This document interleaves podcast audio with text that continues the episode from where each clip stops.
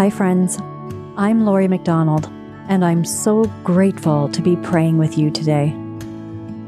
Ora Ministry is a place of vulnerability before God and one another as we receive Jesus in his love, healing, and restoration.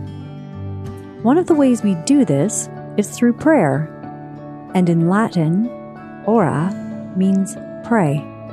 As we enter into this sacred space with the Holy Spirit, I want to encourage you to listen intently for God's voice in the scripture and in each woman's reflection on it, so that God might do something new in you today. Thanks so much for joining us as we ora together. And now, wherever you're at in your faith journey or in your day right now, let us pray.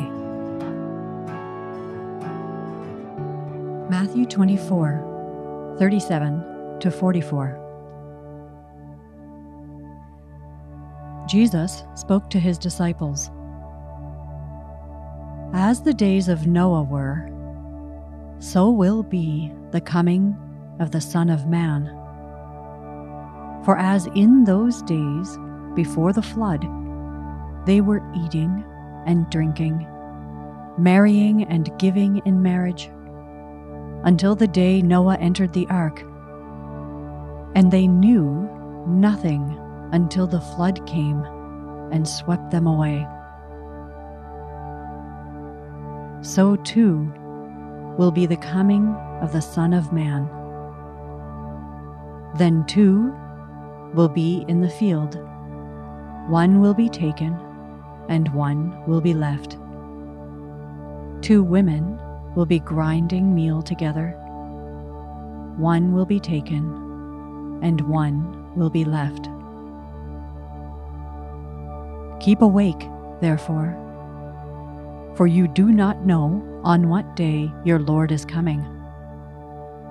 But understand this if the owner of the house had known in what part of the night the thief was coming, he would have stayed awake and would not have let his house be broken into. Therefore, you also must be ready, for the Son of Man is coming at an unexpected hour.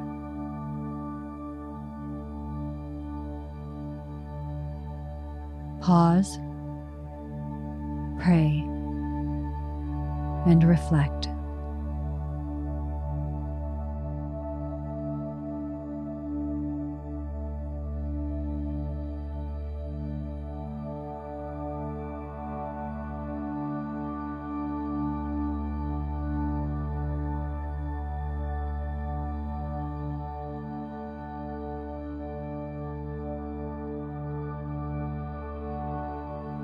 Be ready. I'm someone who likes to always be prepared. I keep a fully stocked hurricane kit in our apartment. When I travel, I have a schedule that runs down to the minute with all of my plans. I make lists for everything from Christmas shopping to meal plans. But even I feel overwhelmed thinking about how to prepare for the end of all things. Jesus warns us that no one knows when the end will arrive. This means that those who claim they've got a secret, 2012, or is it 2000, or was it 1881, have all been wrong so far. I do understand the desire to be in control, to know what's coming, to be able to predict the future. I love spoilers.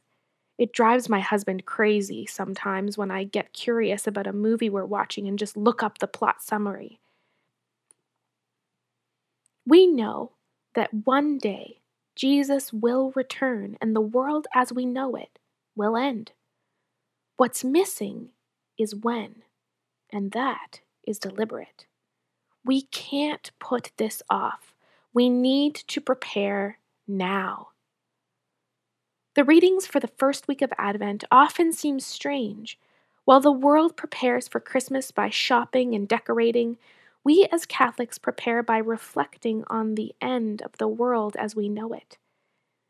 It's a reminder to keep things in perspective and avoid getting so caught up in our day to day tasks and busyness that we forget what is truly important. I found myself thinking about how much work I put into getting ready for Christmas as a holiday. The hours spent making gift lists, shopping, choosing outfits, planning gatherings with family and friends. These aren't bad things, but they can distract me from time spent preparing for the birth of Jesus. It's common for people to see Lent as a spiritual reset. People give up something they feel too attached to and add a new prayer habit, take up a fast, or give alms. Advent is a great opportunity to do the same.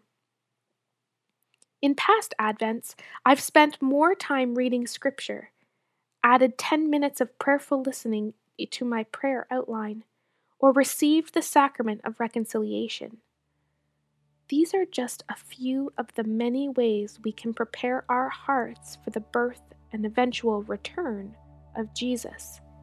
By drawing closer to Him, we remind ourselves that the many worries and stresses of this world are temporary. But His love for us is forever. This year, I've decided to commit to praying a daily examen, a Jesuit form of prayer that is prayed at the end of each day, reflecting on the ways my actions that day brought me closer or further away from God. It takes me about 10 minutes and is a wonderful way to reset at the end of each day and recommit to starting fresh tomorrow in my faith. I encourage all our readers to find their own way to make space for spiritual preparation this Advent.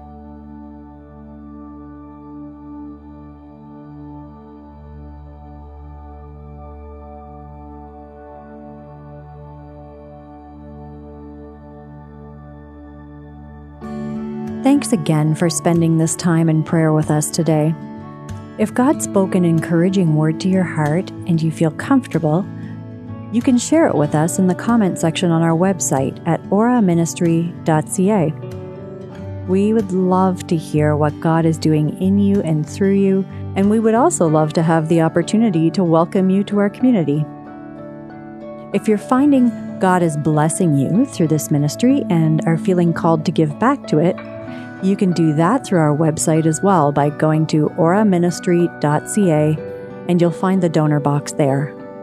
God bless you this day. May Ora move you deeper into community and closer to your true identity in Jesus.